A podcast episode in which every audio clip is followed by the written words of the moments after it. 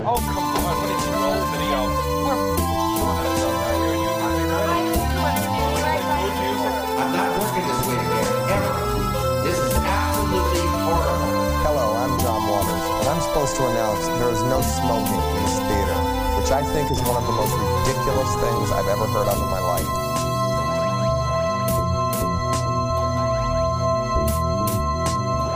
I, as it- little as possible or like equal with the rest. Yeah, make it equal with the. Can you make them all equal, please? 'Cause I can adjust them in post, as they say. yeah. All right. Well, they're all equalish. Okay, yeah, they all look equalish now. Oh, Okay. Okay, so that's that's good. oh, we all Word. We're all Rihanna. different but equal. We're all different, but equal. That might be a different, little low. but equal. Anyway, anyway, fuck with stuff.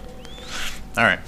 I mean, we can even Same, same, but different. same day, but different, but. Mm-hmm. We can e- we can even start this whole shit now. I don't care. Same day, different, but. Same day, different, but. You know that's what I You say. fucking Say it every But day. sluts. But sluts of America. same day. I got a different butt. Guess that makes me It's at least two bucks a day. A butt fucking slut. A butt fucking slut. Fucking. Oh boy. Slut butt. Fucking bub. Nut bu- nut bucking. Nut buck, nut bucking. Okay, so welcome to the Cinema Underground, where uh, today uh, three-ish dudes talk about Two. four-ish movies divided by two equals two. That's uh, the extent of my math capabilities right now, but we're doing two movies today. out. It's all good. Good, good. Well, let's just uh, say I think these picks are both uh, Jeff and Mark's picks, and Yeah, yeah, they're yeah. here. Yeah, yeah, yeah. So, um, so we got. Well, you guys can go ahead. That's fine. Hey, I'm Jeff. Hey. It's And this is me, Mark. That's Mark over there making So, the uh, hey sound that you might So be. what? my pick was the nun. Wait, wait, wait. What about wait, wait, this wait. guy? Oh yeah. uh, I'm Pat, I'm Pat Corgan, your darling red-haired, uh, bushy-tailed, and uh, Stepchild. red, Ethereal. red-cheeked host, stepchild. Cousin. I'm yes, who- Sister. cou- I'm your cousin's sister. I am short, fat, and ready to to rock your world. So here we go. You can't see any of that, but I wanted you to know so you can picture me. He's very fancy. We're together. We're on an island. I'm I'm drinking cider next to you. I'm slightly overweight, and you're looking at me. You're like, I've never been attracted to someone with this many faults before, and that's because I'm very charming. So let's move on. All right. So I picked the nun. Le Regulus. La religiu- religious. Le Reggie juice. Le Reggie juice. Not Beetlejuice. Le Reggie juice. Uh, and it was made in 1966 by Jacques Rivette. Rivet. We're assuming we're pronouncing all of these things correctly. Rev it up. Rivet up. I got a D in French twice. Nice. Oh man. College level It's French. twice as nice. They, s- Oh. they claim that it wasn't the speaking so much as the writing that I was failing. So hopefully this will go Oh, okay. Shit. Hopefully that Interesting. doesn't. I, bode- they didn't say that I wasn't speaking improperly too. They just said it was more of the writing. So Hmm, Okay, so um, let's just uh, start out with a quick overview of the movie. It's uh, basically set in the 19. Oh, can we just real quick just say Yeah. give we'll say what both the movies are, and then we'll go into Yeah. the to the. Okay, I, so I don't know how we want to do this. that's okay. We're gonna, we'll just do it this way. That's Okay. fine. I just wanted to know, you know, because if you're listening and you're like, well, what's the other movie? You know, say it's band it's Band Apart, which is uh, Band of Outsiders, which you you know, it's a it's a fucking I don't know what year it is. Oh, it's 1964. 64. 64. What you do and you don't want any more French people. French people. You do not like French people. Jacques uh, okay. Cousteau. Jean, Oh, so- so man. Jean-Luc Godard. Okay, that's so that, that's enough. I think maybe for now. Um, you can start that, or I, or, or do we want to talk a little bit about uh, f- what French New Wave is first, or, or should Yeah, we give a why shout don't- out to the was French that? Do you think rapper? that's going to come up as we talk about these movies? Wha- What's Um, your thoughts, Jeff? Maybe we should go over a little bit of French New Wave first. Okay, well, well, I mean, both you guys are. What is French New Wave? Well, French New Wave is just a style of cinema that came around about in the late '50s, early '60s, and it was based on these guys called the there were cinephiles. The they there was a Andre Bazin had a magazine called Cahiers du Cinema, where all these young upstarts came around and wanted to start writing reviews about movies. They had a cinema club that they would get together and watch movies. They were writing articles in Cahiers du Cinema. You had you had Eric Romer was part of this. You had uh, you had uh, Jean-Luc Godard. You had Francois Truffaut. You had Captain Jean Luc Godard. Captain Jean-Luc Jean-Luc. Godard. Anyway, Yes. Anyway, Yeah. Jacques Rivette. Jacques Rivette was up in the mix. So all these guys are writing. And then Cahiers du Cinema is kind of changing hands as this goes on as people start to make movies. So I think one of the free first was uh, probably Jean Luc Godard. And then promptly Francois Truffaut's throwing his hat in the mix with like 400 blows. And so then, but also you have the fact that they're developing a very important theory for film that's going to affect how we look at film, how we talk about film right now, which is the auteur theory. So these are some of the first guys that are looking at Hollywood cinema, and they're particularly they're looking at directors like Howard Hawks and Alfred Hitchcock, and they're trying to see or if there's um, if there's just over if there's arcs that go through all of these movies. Because the theory is if you can find arcs that go through all of their movies, then it is the director then becomes the author, because we're getting because the, 'cause the ideas are traveling with them from movie to movie. So that's where you get the auteur theory, which becomes problematic becau- because I mean obviously films are made up of a lot of different people and you know as like when i got interested in film first thing i was interested in was directors and then it became i started getting interested in writers like charlie kaufman and people like that and then started getting special effects guys like rick baker from binghamton shout out um, so yeah so then so that so that does become problematic however it is these guys did develop a way to get into uh, cinematic worlds of hitchcock and these people and then they decided they want to make movies on their own but in, you know, because in order you know to do that they had to break some of the rules like continuity wise and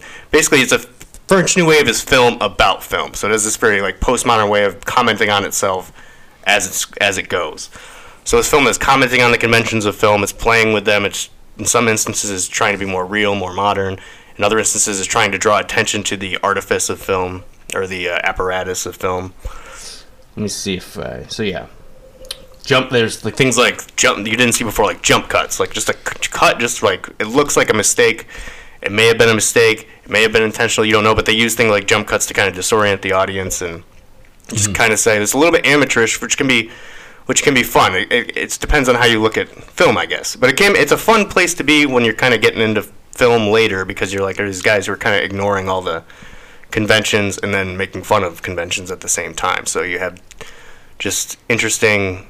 I, also, they're all very young, so I think that's another reason why some of it looks a little amateurish. They're very, very green. Most of these guys were in their early twenties. Yeah, just making exactly. their Stuff and Right. just hiring their friends, weren't they? Yeah, that's the whole that's the whole thing. So I mean, what it's hard to, to discern what's just like brazen, just disregard, and what's uh, style. You know, it becomes the same thing. I think that's a lot of what French New Wave is. Those two things merge, like accidents become part of what the film is, and the most important thing is become story and yeah. And it's just I always thought it was interesting because there's two sides to every uh, French New Wave film, and there's it's are all very cool.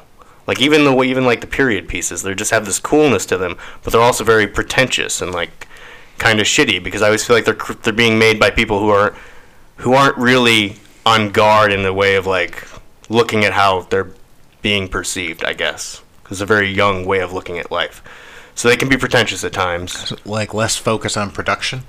that t- they can do that too, and they can. I mean, there's like an overemphasis on style to the point where it really draws attention to itself in a way that's accidental. Like they draw attention to the styles that they use from old Hollywood as a way of being ironic, but when they draw attention to their own style, it's not always as intentional.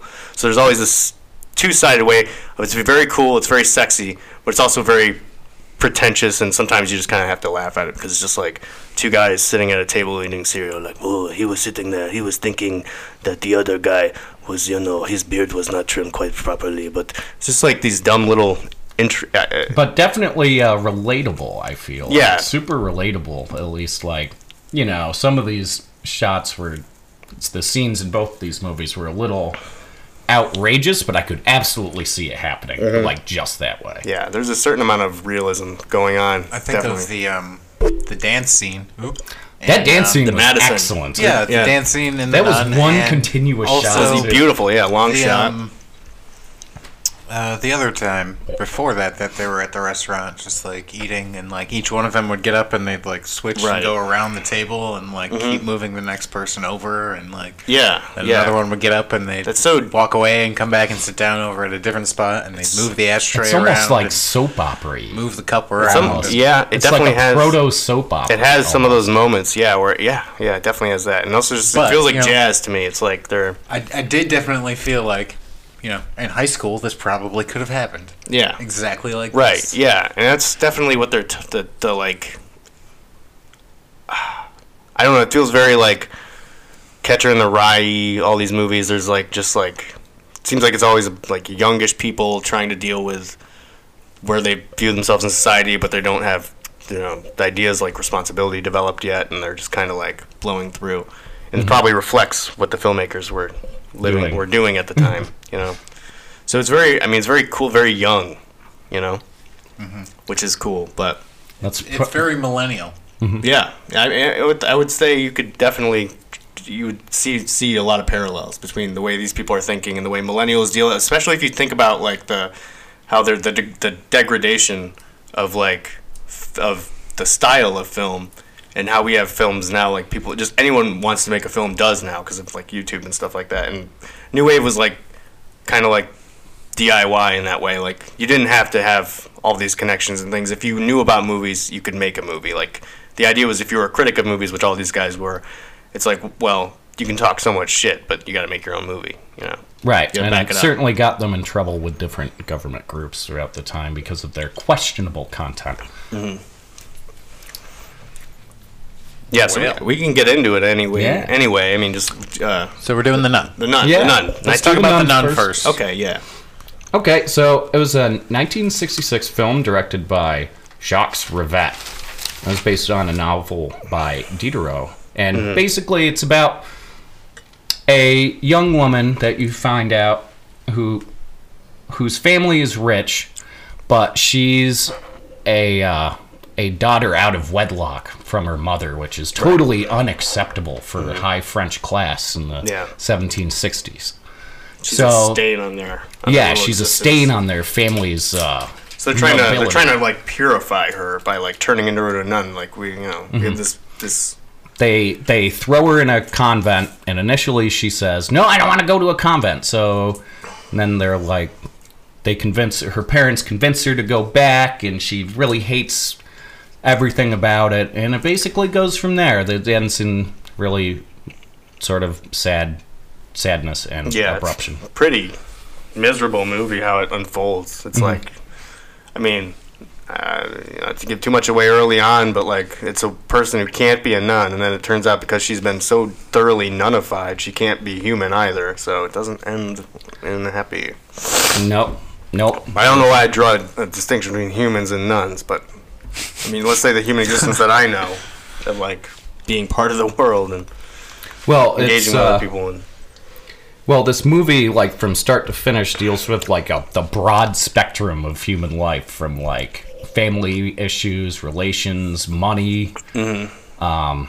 obviously religion, and then like your sort of pseudo adult life. I Yeah, guess. that's what always freaks me out about. Well, first of all, I want to say like that a period piece to me seems so un-French New Wave, which of course is is is wrong because French New Wave can be anything because it's very like aware of genre and things. So they're definitely going to try any genre they can think of. But at the same time, when I think of French New Wave, I just think of like the streets of Paris and people just being young, and it's very modern. with their caps and their bug beetles and stuff like that. Word. So I mean, this becomes an appropriate French New Wave as it goes on, and it deals with you know Yeah, the effect of. Uh, of uh, Angst, Catholic, yeah, yes, yeah, repression. repression. Well, Yeah. and, uh, well, a lot of things. It's just a lot of there's the manifestations of repression are just everywhere in this movie. Just everywhere she goes, she's dealing with different people dealing with it in different ways, and they conflict no matter where you go. Oh, she is like consummately repressed. yeah, It's like just like always being told what to do, like Right. being taken advantage of, and It seems right. It She seems just like wants to live. she's just trying to be man. Yeah. it's Anna Karina, just trying to be Suzanne. But so uh, so the woman's name, the girl's name is o- Oh, Odell. Sus- Suzanne, that's Odell is from uh, Band, Band Apart. Apart. Yeah, Suzanne Marie Simonin. played by Anna Karina, who I who I would like to say is in most. It seems like she's in most French New Wave films. Obviously, she's not. She's definitely. I don't remember her being in any Eric Romer pictures, but I don't like her. But I feel like that works for every movie she's in. The Nun kind of fucked with my idea of who she was a little bit, but even s- there was still that notion of like she always just comes off as kind of like a little shallow bitch a little bit to me. I don't know if it's Anna, if that's just Anna Karina's vibe overall, Or But- maybe that's just how a lot of Or maybe that's- women are sort of portrayed. May- in or this. maybe that's yeah, yeah, maybe, or maybe it wa- it has more to do with her relationship with the people she's working with, and or maybe it has to do with maybe she's just a really good actress and that's who she's playing every time. I don't know, but like she usually, pl- I mean, but I, then again, I mean, it's like she's always playing a woman who's like trying to do her own thing, and other people are trying to to steer her in different directions. She's always so she's always in that kind of passive role, trying to ma- making subtle advances here and there, but u- ultimately, like her destiny is getting thwarted by by Random Frenchies, dudes. Frenchmen's, Frenchmen's. yeah. But the nun though was different because I mean, it just seemed like this was so much better acting because it seemed like she was always playing the same character in all the Mm-hmm. other movies, and it informed so much of who I thought she was. And this kind of pl- uh, fucked with that a little bit. Where I was Right. like, this maybe was she's just, actually like, a good one actress. Long, serious like, Like- drama rather than right. some sort of flippant, you know, fun. Yeah, thing. it's not like Breathless or anything. Like Right. I Breathless is just was, was thinking about the pace of this movie, and it's like, I feel like it's very slow, but it's Yeah. very, very steadily slow. You know, it just keeps plodding Yeah. on with just like it's like weird, awkward. sad terribleness, and just like, uh, well, all right, here we go, keep going. Yeah. Every time you think something like the progression of it, every time you think something good is going to happen, it doesn't. Like something vaguely nice happens, and then it, It just turns out gets that twofold yeah, worse. Yeah, exactly. It turns out no. Like, also, yeah, there's just like the fact that she first she has that nice nun who of course dies, and then she's dealing with the other sisters who are just Nazis and they're all about fl- flagellating and hair shirts, which like it seems like the the earlier the earlier mother was trying to get away from. It seems like the time period wise, they're probably starting to get away from. That kind of thing, and it being like a source of pride. Jansenism. I didn't really look at. I made a note to look that up, but I didn't really get to see exactly what Jansenism was. Was that like one, of, like an order that one of the first convent was like? Yeah. Yeah, okay. Yeah, it was uh, primarily in France, a theological Christian theological movement that emphasized original sin, human depravity, and the necessary of divine grace and presti- pres- predestination. Oh. Predestination. Prestidigitation. Not prestidigitation. Well, damn. yeah, so it was a uh, God was good. yeah, it was a Jesuit like offsuit for, uh, Yeah. for like the upper class. So was that like the first convent that she went to? Was that Uh, yes. one of those? Yep. Okay. Yeah. Excuse me. yeah. And the So yeah, second they was- were a little more strict, and then Yeah. the second one, They get they got even stricter. and the second one, No, and the first in the first one, she has that first Oh, right. for the first They got mother me who's who's straight. very nice and she's trying to get to the idea. She's like, well, flagellation, things like that. This is a source of pride. People pride themselves on how much they can hurt themselves, how much they can take. But that's not what being religious is all about. It's just about experiencing divinity. So then she's like, then that woman dies, which reminded me of Brothers Karamazov when the I forget, forget all their names, but the youngest brother is his guy dies, and the idea is that a, a, a, if a priest is or is truly holy or a monk, that their body will not rot in the same way, so they won't smell. But this guy fucking stinks in Brothers Karamazov, so everyone's shitting on this guy's like The holiness. his legacy, but it's the it's one of the main characters. It's his uh his uh mentor. So he's like feels torn, and it kind of fucks up his view of the church, and because people clearly have these like f- screwy views of what holiness even is that don't make any sense, and they're just like they're not of this earth. It's like the, the holier the, they are, the more of this earth you should probably think that they are, but it's just a screwy thing, and Well, it's sort of funny that um, that you mentioned that specifically because this movie was brought under fire by the. Uh, it had trouble being released, and uh, because the. Uh, okay, so the Ministry of. Uh, Mm-hmm. magic. no, the Ministry uh, Minister of Information of France, in a campaign by the Catholic Church, prevented it from uh, getting the script yeah, okayed by the cinematograph c- cent- Cinematograph. Centre National National de la Cinématographie. Yeah, that's what I meant. So the French cinema house, or what the National French, and they didn't like it because of its, you know, very. And I believe this is a theme throughout most of French New Wave too, is that they didn't like its like secular sort of right, portrayal of everything that was going on in France at that t- well during any time period Yeah. these movies take. yeah, yeah. No, I mean it's very. I'm, I don't- I can't speak to Diderot's novel, but It deals with the actual things that uh, Suzanne is feeling, which is not just all piety. It's like conflict. The and- opposite. The Uh, opposite. yeah, the opposite. Basically. It's just a lack of vocation and Right. yeah. and it wasn't even her fault. It's not like no, it's not her fault. It's It's like, I love God, you know? I just don't want to love him in this way of being locked up and like. I don't want to be a fucking nun.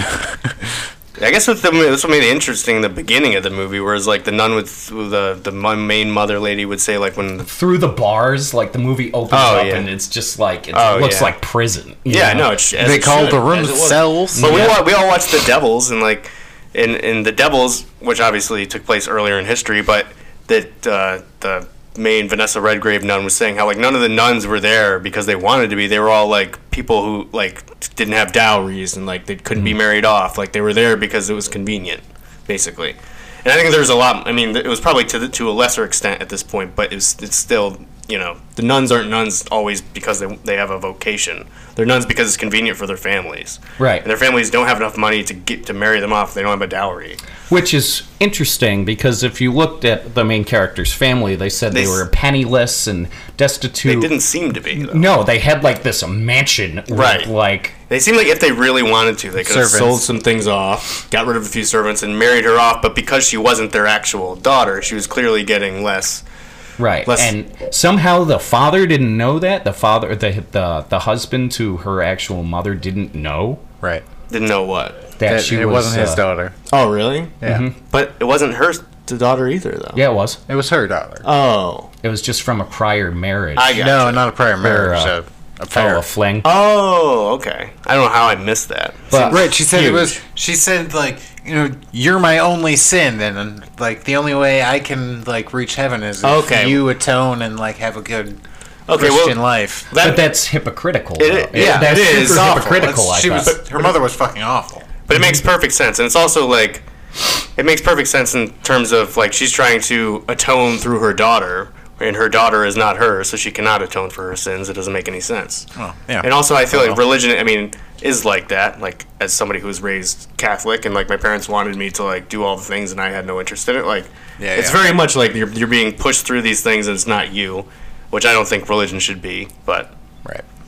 Anyway, um, I have a question about um, towards the end. Why did she have to leave the um, the laundry place? the oh, uh, at the at the Just end, because they were like getting closer. yeah. To like I guess figuring I out guess that she so. was the They didn't really explain it. She was there, and then she was just on the So, like streets she and heard she heard some begging. people talking about oh yeah that Yeah. nun they caught the guy they caught the priest but Yeah, they'll catch that nun eventually But she she went out with the priest. To, oh wait, no, she didn't. She didn't. She didn't. she like got wrapped up with like some horrors. I think. at the Right, end. right. Yeah. At the very okay end, wait so before that right so I think she just left At the because end- she couldn't stand hearing them talk about it.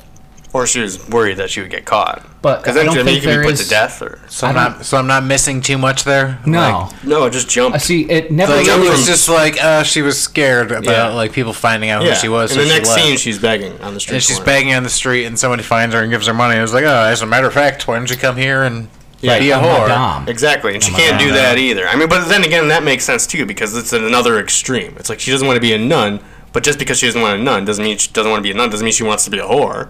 She just wants to be herself. And it's like, well, if you're not going to be a nun and you're going to ditch all that, then you're going to be a dirty whore, okay? That's still- your life, now. right, I Like still that doesn't make can't- sense. That doesn't work. No, that's not how. and that's why she. maybe that's how it commit worked suicide. in the 1700s, 1760s in France. Where Right, I I doubt still, I'm still like having a hard time jumping from. Well, why can't you just be a laundress forever? You were doing fine. I think she was worried about getting caught because I think you can be. Uh, I well, there's obviously horrible things they can do, but I think they could go up to being killed for or, or being hung or something. You know, I mean, Well- it's France or it's France, and Shit. Right. I mean, sh- she'd probably take that over going back to the fucking comment. yeah, which was weird because the second comment. I mean, I, I had vibes that Suzanne might be a lesbian from early on, and then when it actually comes to pass, that like that she she's- actually she's isn't. just so innocent that she doesn't even understand what's going on.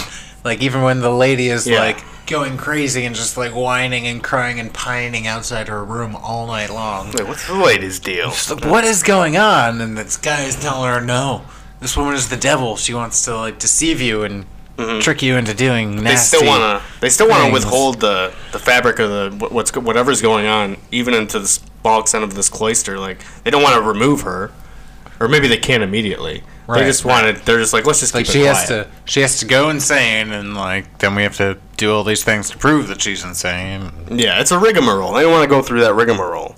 No, especially They're all gung ho, like in the exposed you know, legal rigmarole for Yeah. a second time. Right. Yeah. They're not all gung ho like in the devil. you know, like in the Devils, but in the Devils, it's like what with the what was his name again? Bo- I want to say Bustier, Father Bustier, Oh, yeah. Um, but uh, I don't remember. But anyway, Father Bukaki. Father Bukaki. Father Mm-hmm. Bukaki was like actually changing things and like affecting the government. So that's Yeah. why they did away with him. And these guys, they were they were trying to just keep the nuns. status quo, but they were just failing personally. So they're not going to do anything about that. Just like the Catholic Church didn't Oh, do yeah, anything just gotta- about Catholic priests molesting Gotta little boys keep later them on. Nuns like- in line. yeah. Which uh, Sinead O'Connor tear, tore up picture of the Pope, John Paul, on Saturday Night Live, and and it ruined her career. And then ten years later, it comes out that like, yeah, no, the the, the papacy was definitely papacy was definitely suppressing information. information, and Sinead was right. That bald-headed little Irish beautiful woman. Is she still alive? She's still She's still alive, and Right. It was Sinead O'Connor the, kind of rocks, dude. I mean, uh, the one from the Cranberries who died recently. oh right? yeah, you're right. Yeah, I don't. Yeah, they're both Irish. They're both uh, petite. There were some great uh, Nets. there were some great quotes uh, from a lot of the the nuns like uh, let nature die in you like, Oh, my God, brutal dude right. It's like, you- what a How g- how are fucking you- shitty life that would have been. God damn like how are you gonna Whole thing. Deny uh, everything you are. That's basically what the point of being a nun Yes, is. you, have to get deny- used to it, you know. or You're at least in Jansenist Jansenist Yeah, you're born as this human. I mean, on Earth, and then they tell you like, forget all that shit. Mm-hmm. Like the only thing that matters is this idea that has nothing to do with you.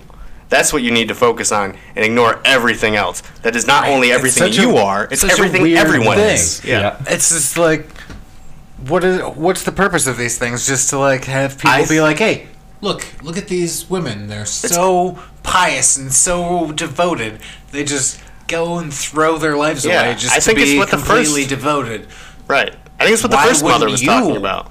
I think it's like avarice. Like I think that's christian Right.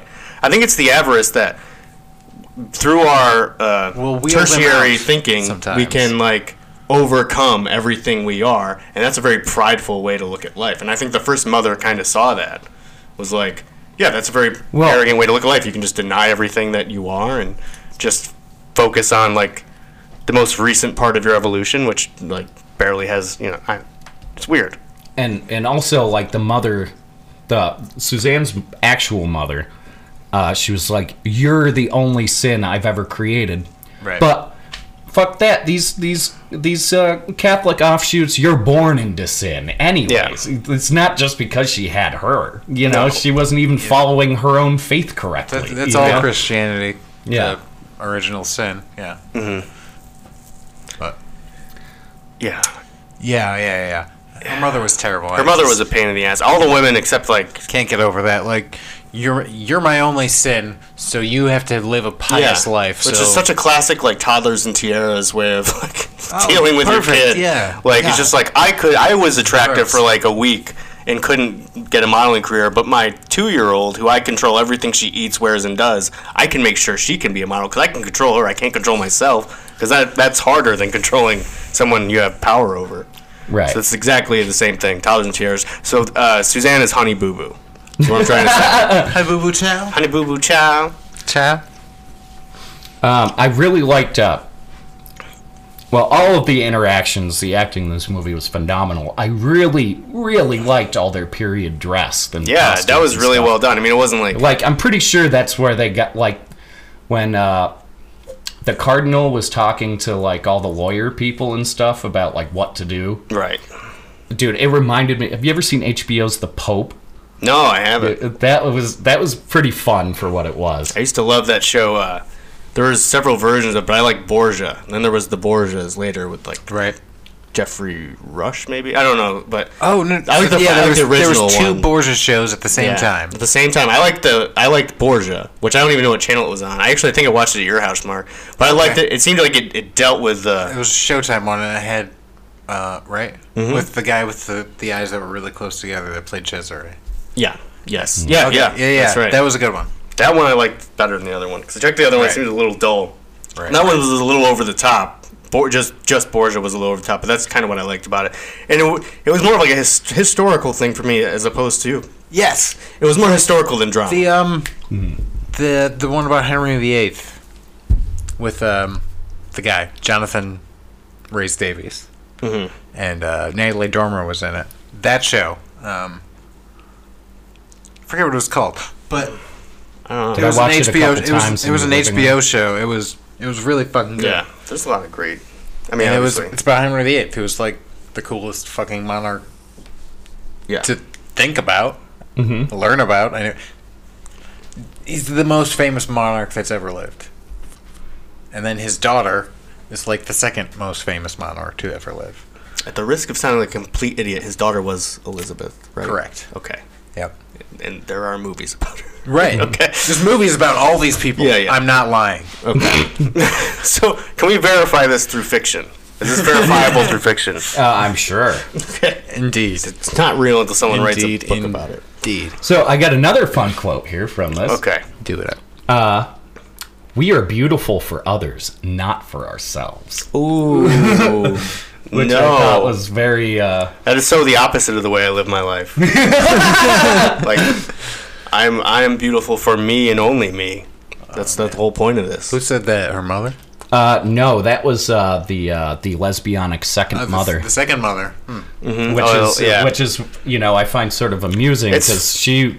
Oh, she man. was very outwardly beautiful, but Yeah. inwardly very, inner very ugly. Destroyed. Back yeah. to the pace of this play. Yeah. Like, this woman was just like fucking macking on this girl. Throbbing, hardcore for, throbbingly. like, an hour. Oh yeah. like that's a lot it's of like this oh movie. it's gonna happen here I know. I it's gonna happen here it's gonna happen here but like then- 10 scenes Right. like what But if that did The happen, fuck? if that did happen, if Suzanne did get together with Mother Superior, then I feel like that's like not right for that character because that character wants to get out. That's the main thing. yeah, I mean, she doesn't know what she's getting out into.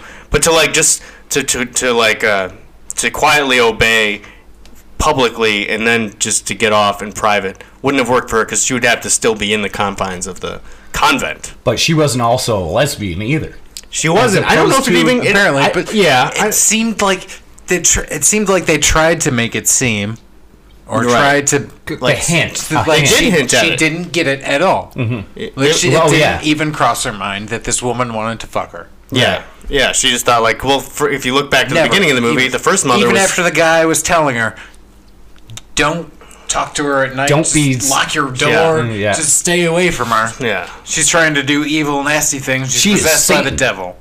yeah. Yes, that's right, the devil. Satan, Mm. Satan. Yeah, And it's just, and she's just like, oh, that's a bummer. she's evil. She wants to do evil things. Just keep her away, whatever Mm-hmm. it is. and uh, her her uh, But- her This is a former bummer, fuck man. puppet. Uh, kind Oh, of- Teresa. She's like, oh, don't be jealous of the love she feels for me. And She's like, everyone oh wants a my piece of God. this. Besides it's not- You know what?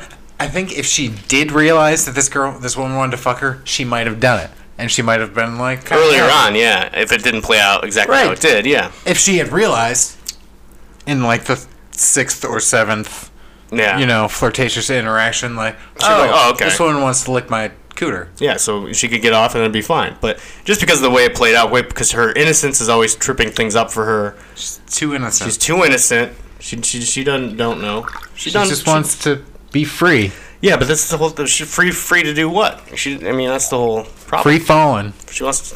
She doesn't know what she wants to be free to do, and she doesn't like. She here's the thing. She, She's laden. She's the good girl. she is the She's good- crazy about Elvis. Yeah. she loves horses.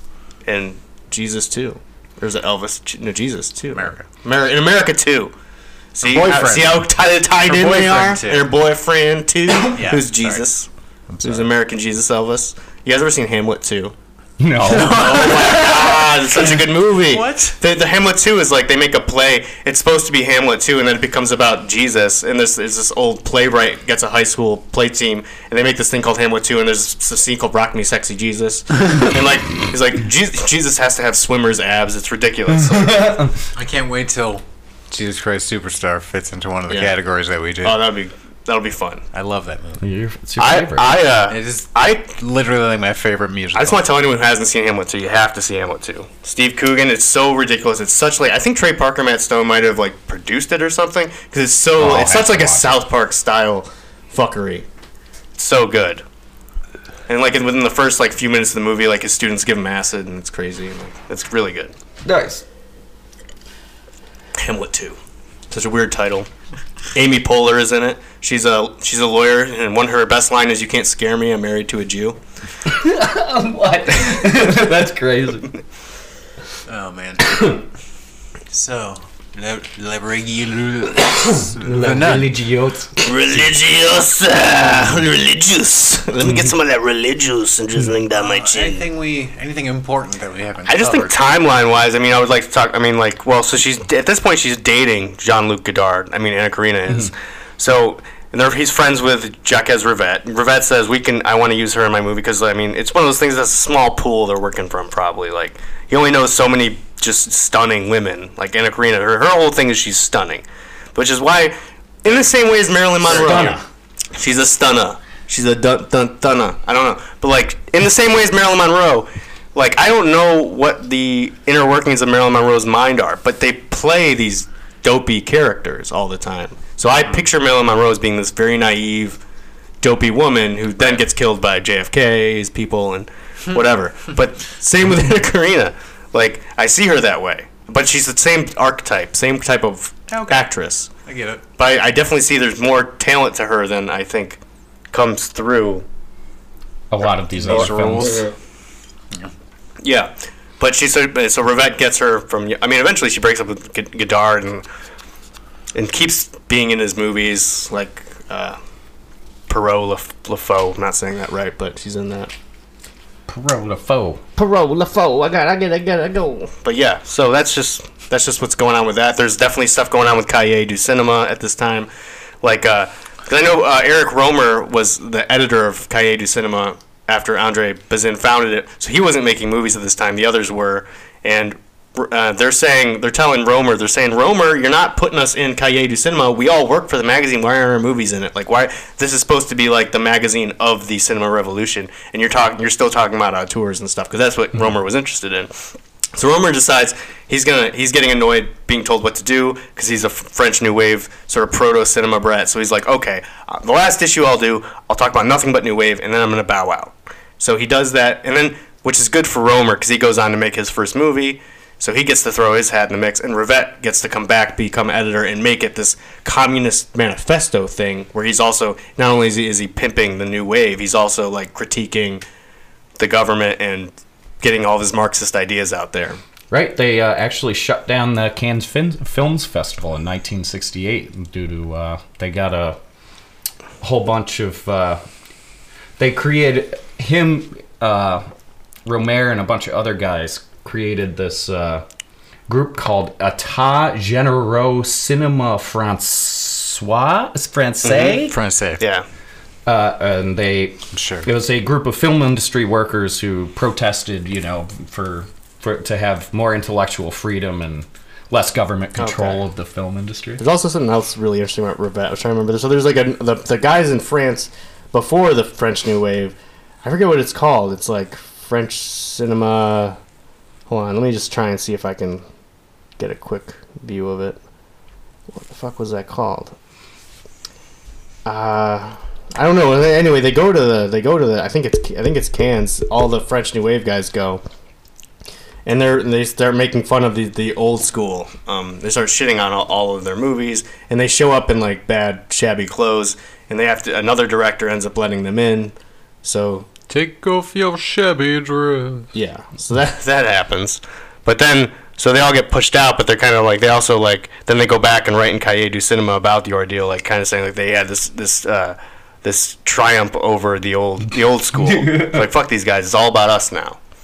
So that's cool with the Rivette. And I think it was Cannes, but I'm having trouble finding it. I didn't even write it down.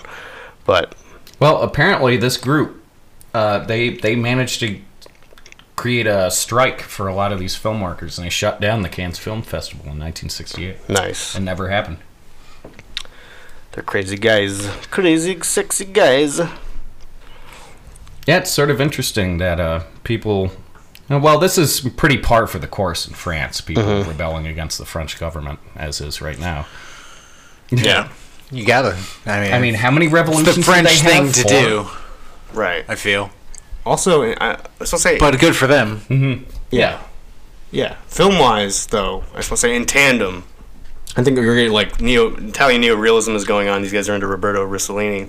And there's, a- I mean, so real neo-realism is obviously very realistic. So the realistic aspects of French New Wave are drawing from this, and there's also there's also like around the same time uh, German new cinema is more 70s, late 60s, but they're kind of around the same time. Fellini's happening around the same time. So they're kind of the cool kids on the block, but there's other people doing similar things, but they they're doing it a little bit more conventionally and maybe a little bit more seriously. Like these guys are like they have this amateurish. Like, Hmm. They brew- were both sort of. Even the nun was fun in some weird, Yeah. terrible way. yeah. There's something exciting about all this stuff, which is what makes it cool. It's like it's new, it's exciting. They're breaking all the rules, breaking all the rules. I mean, because you could like, you could really get behind her. You know, S- uh, Yeah. Suzanne. You could like, yeah, you know, she's gonna make it. And you could like, this is the right thing. She's she's working towards the right thing. She's right. You know, she's your hero. And she's gonna she's make it like- and stuff. Except, you know, when the new confessor is about to let her out, he's like laden with chains and no hope of breaking them, and little you Yeah. know, and she en- ends up killing herself. Yeah, yeah, very kind of abruptly. She just jumps out the window. She's fuck this. And So uh, so- what was Splat. what was weird was I was, I Very was watching Wile E. a Coyote. movie the day before I watched this one, and it ended like almost exactly the same, um, very abruptly. I'm not going to be able to remember it right now, Mm-hmm. but uh, so cut this out. okay. I I like movies that end in very abrupt death scenes and don't resolve. Or just watch the K- or the Ballad of Buster Scruggs, which is a new Coen Brothers yes. anthology. I liked that. I, I, have, I thought that was amazing. lot. Fatalistic comedy was so good. Every Right. story was so good. I It have was favorites. of funny and course. just It was kind of and dark. fatalistic? Just dark. It was ki- not kind of dark. It was pretty dark. Yeah, especially the one with the, the, the armless orator. Yeah, that was really real dark. dumb. His life was shit. Then he gets thrown off a bridge. Fucking the end. Liam Neeson, Like, just like- Oh, it was called like the Ballad of Buster Scruggs. It's just like a it's a it's a good. western anthology, Oh, fatalistic comedy. And Tom Waits plays the pro- old prospector, Yeah, which yeah. is really great. And he does like uh, Mr. Pocket. Mr. Pocket, I know you're up there, Mr. Pocket. God. And you don't, th- I didn't think he'd ever find the gold, and then he does. He gets shot, and then he beats the guy. It's the only triumph in the movie. And I think Yeah. yeah. you're, I don't know if you're supposed to assume that he dies on the way back with the gold or not, but either way, just him beating up the guy is Whatever. satisfying for this Right. movie It because didn't- everything it didn't else matter ended- at that point.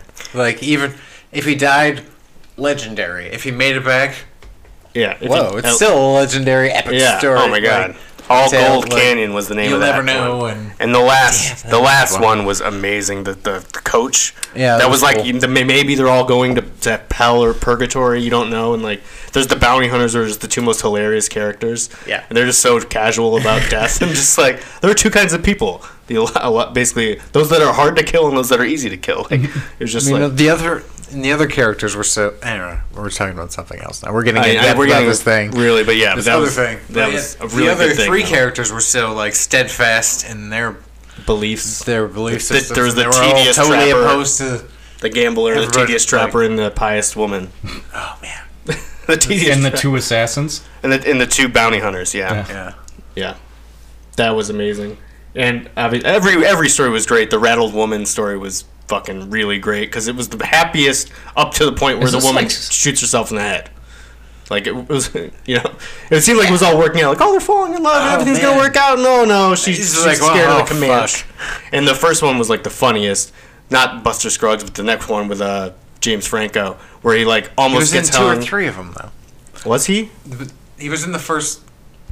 Yeah, He's the guy that came in and killed Buster Scruggs in the first one. Oh. Yeah. Oh, is that James? It didn't look like maybe. I'm pretty Oh. sure it is. Okay. Maybe. Anyway, but yeah, in the second one, Yeah. yeah, that was just funny. The Yeah. whole bank So- robbery was so Cohen brothers, so like Yeah, just like a okay. fuck up, just like after a fuck up. and like So I don't this is like Red Dead Redemption 2, the Quest series. it's it's just, it's I mean it's about the the unforgiving nature of the the, the new west Yeah. of the yeah, but Yeah, it's like it's like a fucking quest in Wed- Red Dead Redemption. Just about It's how weird death can it's all visit, no matter cyclical like how good, Yeah. no matter how good at fighting and whatever you are, you can easily be killed and forgotten. Like Buster Scruggs, the first one is killed. He he miraculously kills three people. He's the fastest gun around. He sings a song, Oh, and then yeah. some guy just walks up and shoots him. He's a little bit faster. He's like, no matter how fast and great and charismatic you are, there's always someone who can kill you. You need a count? Nah. Yeah, Um, exactly. And he looks at the thing in the mirror. It's so Yeah. yeah, Let's talk about the armless guy doing the thing. and like yeah, the oration of he like just, all of like, time. Trades him yeah, trades him basically for a chicken, that does essentially. math. Yeah. In a, math roundabout, in a chicken? roundabout way, he trades him. He doesn't tr- literally trade him, but he does buy the chicken and then throw him off a bridge. So it Right. does get, it does happen. Yeah. Yeah. I li- like at that point in the show movie thing, whatever it is. Like I was like, oh man, is all this gonna come back around? Uh, are all the stories gonna tie together in the end, and like, all right, maybe he doesn't die, and like he comes back at the end. Right. And just, nope, it's I- all these They don't- stories. I think with- as, as the Coen Brothers movies progress, most of their Oh, this movies just are came about out. people dying. Yeah, it was pretty recent. Or, about like nobody winning. Like that's not what they're about. yeah, yeah, it was all yeah, it was good. It was very good. Hmm. Yes. Take, What I said, yeah. smoke splits, bitch. Smoke splits, bitch. okay, I'm gonna try and place French New Wave like I just did during the break or in the back porch. Uh, his, Are we recording? Yeah, we're recording. No, Okay. no, we're not. Uh, I don't know. Yeah. Okay. Okay. So, uh, so you have old Hollywood. This is the way I trace cinema. I don't even look. Be I don't look before old Hollywood because I don't really care about it. So there you have old Hollywood. You have Ja- Howard Hawks. You got John Huston. You got Billy Wilder. You got this shit. You got Alfred Hitchcock. You got all this shit happening. That's what some of the first most interesting films are made. Then stuff starts sprouting up. You're getting you got Italian neorealism pops up. You got so that's like De Sica and you like the Bicycle Thieves and uh, Umberto D. And then you get a little later on you get uh, Ita- or I said it was oh yeah Italian neorealism. And then a little little later on you get like uh, you get French New Wave. You get fucking so you get that and you get new german cinema after french new wave but also kind of parallel to new german cinema you also get the the second golden age of hollywood so hollywood and during the interim while all these foreign films are coming out hollywood fails so hollywood decides to start hiring up these new upstart guys the cinema brats who are all very well versed in like akira kurosawa italian neorealism french new wave so they're coming onto the scene and they're like, we want to make movies our way. And Hollywood says, we don't know how to make movies anymore that make money, so you can do whatever you want. So they start doing that. Then these newer films are like, you know, like uh, Martin Scorsese and Taxi Driver and things like that. You got Francis Ford Coppola popping out with uh, Godfather and stuff like that. Then you have, by accident, another cinema brat comes along. Two of these, two of the cinema brats kind of change the dynamic as it goes. So you have Steven Spielberg and you have George Lucas, who respectively make, I mean, your Close Encounters of the Third Kind, make the, or, and then you have Star Wars, like the perfect blockbuster film. So Hollywood decides, like, oh, maybe we don't need to let anybody who wants to make a movie make a movie. We now have a formula for how to make a movie that makes money, but a lot of people don't realize how perfect these movies were, like Star Wars. So a lot of the blockbusters don't do as well, but that creates the new modern 80s blockbuster cinema. And then you have what we have now, which is this totally bloated, over the top thing. And alongside that, developed the independent film arena. So you- people like Quentin Tarantino, things like that, and then to right down to the completely independent films. So they're wor- working par- working in parallel now, as they're not as blended in as they were before. John Waters. John Waters. He's kind of maybe like a proto independent filmmaker. He was around at the same time doing things his own way, which is very much how it happens now. You either do things your own way or you're part of that huge capitalist cool crowd. crazy bullshit movie like Avengers or something like that. And then you got guys in the middle like Quentin Tarantino who can kind of straddle the line and get away with both and know a little bit about cinema and that is pretty much placing where French New Wave fits in. So French New Wave is kind of Before the blockbuster time. yeah, exactly. So before, yeah, so French New Wave is is very much influencing the second wave of, of the second golden age of Hollywood, being Godfather, For Coppola, Apocalypse Now, these kind of movies, and you can you can trace it because these are going to have similar cut styles to like French New Wave, and they're going to deal with the younger topics, cooler topics. They're also going to play with genre, but they're not going to be as brazen as French New Wave a lot of the time. that will be saved for the independent film sort of arc, along with people like John Waters. The and independent arc the of independent arc. movie anime. I would say John Waters was maybe one of the people who's most directly affected by people like. I don't even know if he likes them very much, but I directly, directly like breaking the fourth wall, which we're about to talk about, things like that. Like that, John Waters uses a lot of stuff like that, and just playing with cinema as a convention. So now we're going to talk about Bandapar, a band of outsiders. Right, which was released in 1964 and directed by Captain Jean-Luc Godard. Captain Jean-Luc Godard. Jeepers. I mean, it didn't seem like it was very well received, or it did, because there was something in the beginning about uh, was it Cannes or a different film festival? I don't know. It's probably Cannes because that's like Seems to be the the only player in town right now. right, yeah, the only game in town. Right. That cons. But I mean, any, anyway, so the wiki doesn't mention anything about that, but I thought it was in the movie somewhere. Um, anyway, that's what I have to say about that. Um, um I mean, but yeah. So I mean, uh, it is very um, it's highly regarded nowadays, at Yeah. Mm-hmm. the very least. It's very independent feeling. It's very hip. It's very cool. It's very cool kid. Like it's also about these like disenfranchised people. Jean It's very Mm-hmm. '60s millennial. yeah, yeah, yeah. It was, which is it's very fun because people seem to think millennials are like this this uh, this completely new thing, unique But thing. no, there's Hey, there's wait. been generations like this in the Every past. generation is like this. Yeah. And every, yeah, It's just like totally breaking down society into a different way, like, fucking yeah. everything up. they will. Yeah, and these people, Every new generation. the millennials will also become their parents and shit on whatever's next. So We do it. we do it. I do it today. Doing it right now. Yeah, I mean, like we're like, we could be millennials. We are, we are, we are, we are millennials, the one, we're like the first Like or second line proto-millennials. of millennials. Mm-hmm. right, right. Yeah, We reached adulthood with full internet capability. that's right. Yeah, but we didn't grow up that way. It's no, kind of weird. we're a little different. We're, I mean, I, there's various. There's like, there's like, we're like, I forget what some of the titles, but that's like our the, A senior millennial. the millennial. technician. We're, I would say we're the senior millennials, but we also were on the cusp of being millennials, like because technology we were we defines missed by like millennialism. one year. Yeah. So a lot of us didn't have cell phones in high school and stuff, but some of us did.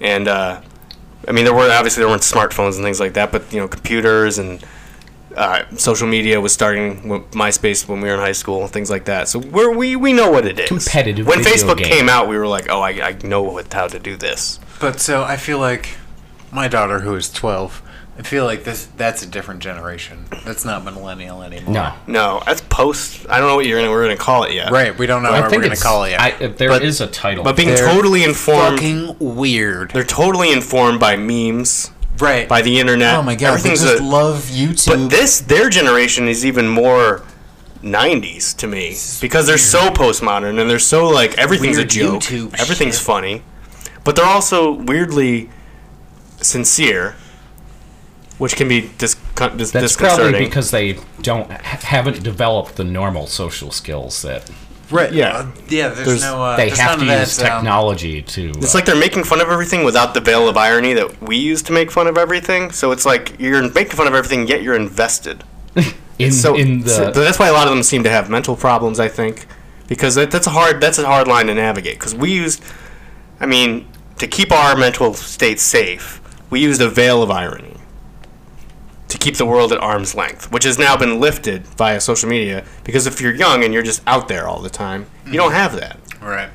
You don't have the ability to to push the world away. Which I don't know if it's good or bad. I'm just saying that just seems to be sincerity seems to be important nowadays right. like because people because that's how people relate to each other that's how people get money now like you go you don't go to a, a guy and be like you're gonna pay me i'm gonna present myself like this to the people like no you just you directly ask the people like can you like subscribe and go on like we have to you know i'm not saying it's a bad thing but we have to you know be like subscribe like us you know you have to you have to put yourself out there a little bit you know I don't mind that because that's more that is technically Tech- more, honest. Yeah. it's more genuine that you And if- know and I've if- got and a if we get to slew keep of the people jokes. I pat Patreon to, unfortunately. Right. Oh, exactly. That's like Right. Unfortunately, one more- of I them love has that been stuff, like taken the off. Patreon Yeah, it's almost like recently. you know, it's this anarchistic. If you like what we kinda- do, you know, support us, and we Yeah. can do it better for you. exactly. Oh it's man, direct. like uh, It's not like it's not st- capitalist in the sense of like what we've been growing up with. Like you can't get a decent piece of bread because all the people making bread are the people who are cutting the most cost. This is an Ian Mackay thing. Mm-hmm. He made this essay called like capitalists can't make good bread,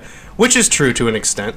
I mean, if you're like a devout good capitalist corporation now, you have to cut so much cost by the time you get to making the actual product, it has to be so flat, Mm-hmm. middle of the line that it's not going to be as exciting as like a bakery on the corner or something like that. Right. But that's capitalism too. I'm not saying it isn't, Right, but, but, there's huge booming niche markets for everything. But it's like which new is sort of capitalism. what this goes. Right. You know what I mean? Like there's a there's a niche for virtually ev- every kind of media, every kind of bread. Yeah, we're you know fi- we're- yeah, artisanal that- breads. have Exactly, their we're own finding the our way ideal, back to wouldn't it? that. we're Like, finding our way back to everything- good capitalism. every Right. everything you buy comes from within like 100 150 miles from you and even with like the globalization now it's just like you know Yeah. you can go a little bit farther than that and it's still just like oh yeah oh this shit was made in michigan Uh, right. you know I mean, there are people out there who are making their livelihoods on like uh, Etsy or something, and then there Mm-hmm. are people who are are augmenting their uh, income with it, and there are people who are, are doing sh- making shit. There are people Farming. who, who have made negative three cents as a podcast. I don't, Mm-hmm. not naming names. Technically ten cents, but if we tried to Probably get that more ten than cents, we that. would have to pay like thirteen cents. So, but at any rate, it's a different world. We're getting back to. we're gonna invest we're gonna invest that potential yeah. it's a potential 10 cents that we're going to invest in Mm-hmm. our future as in a our podcast. future as a podcast, as the Cinema Underground, thank you guys which is, I mean, it's ironic because we say we're underground, but like, Right. literally anyone can have access to us. There's no jumping through hoops. There's no man at the door. Why do we call ourselves? I don't remember. Because our cool name is taken. Because it's a cool name, and we wanted to be called Four Reels, but there was a there was a place called for, or there's a studio called Four Reels, and they they have the website and everything. derek for reals Derek fucking for real. One of my favorite characters, played by uh, Pee Wee Herman. I forget his name. Paul Rubens. Post getting caught jacking off in a theater. Re- you have to reinvent yourself when that happens, apparently. Louis C.K. didn't. Yeah. not I, yet I, don't- I don't, yeah. Lucy K. Poor bastard. I don't want to get roasted for that, but it's Anyway. tough. Um, have had we consent. started talking about the movie yet? Oh no, ba- a band apart. Yeah. So So sort of we did talk So- about it. yeah, it starts with that Tell us more. interesting. pe- Oh, we, we never talked about the music. Real Oh, quick. the music is. Uh, And weird. the nun, though the music was weird. I just want to real quick get that out of the way. Those like the cloppy noises. no, The music was Mm-hmm. Oh, it's all just just like noise. bells and You- scratches. All right, I've got an anecdote about the music in The Nun. So, started watching a movie called The Nun, and I'm watching the intro, and I see this name as the music, and shit, I can't remember it now, but I was like, that looks like a familiar music name. That shouldn't be the case. Mm-hmm. So I like stopped it, Oh, was it the And, new like, looked horror it up. film? Yeah. Right. And I was like, oh, what? that's weird. How the fuck did I know this guy was not. Was it Hans Zimmerman or something? I don't- No. One of those. guys. Johan Johansson. Yeah, or uh, oh, who's the one who does the Tim Burton movies? The guy from. Uh, It's probably Oingo- Blake Oingo- something. yeah. But Oingo anyway, Boingo. um, yeah, I just Danielle. thought that was weird. I was like, no, there's no way. By by the musical composer, I was like, this is the wrong movie. Yeah. Anyway, Yeah, uh, I felt like yeah, there was very there's no melody to it, at least in the Nun, and it was I uh, like because I like music like that. right. It was Especially. very weird and unnerving, and it sort of signaled a change throughout them when there was sounds that weren't directly dialogue. i- It definitely like signaled something was going to happen Oh, in yeah. the next like two or three minutes. talk you know? about. Sorry, let's talk about the sounds in the Nun for a second. Let's jump back. jumping back. just like the weird little squeaking sounds the squeakings and, and like bells. the like the bells and the windy sounds, right? Mm-hmm. Those were the sounds. yeah, That like the Mm-hmm. squeaky sound was like throughout the whole fucking thing. Like at least in the first convent. Yeah. right? Yeah. Yeah. Yeah. Yeah. There's just bizarre Not sounds. crazy, all the it was time. just no, like- there were these bizarre sounds in every. Sounds right. But it, it wasn't until I heard like the wind sound that I was like, oh, this is these are supposed to be like sounds of Diegetic sounds. of the area, right? So Yeah. What was the squeaking? Was it mice or like I? Could have been. It just it Rats in the happened all the walls. Mm-hmm. time. It was just some squeaking. It was creepy. Uh, all right. the erosion of Band sanity. apart, I mean, I think the music was much this hip Oh, hop that and was, jazz. that was yeah. It was which I mean, John jazzy. Guitar is very jazz. He's a very s- just very happening dude, hip hopping dude. It's in black and white. He's using it to be to make it you know this movie kind of dark. We're dealing with uh we're dealing with the sort of just in, maybe just not maybe not disenfranchised, but uh, sort of they're outsiders because they don't really they're kind of too smart to play along, but they don't really have anything else to do, so they become criminals. and sort of incidentally. I don't love the flash frames. I in mean, the that beginning are really description cool. kind of reminds me of um, that movie and story of the like, the people that play D and D and go into the sewers and Crueled play- Out? Yeah, it's called yep, Crueled Out, Yep. Yeah. Mm-hmm.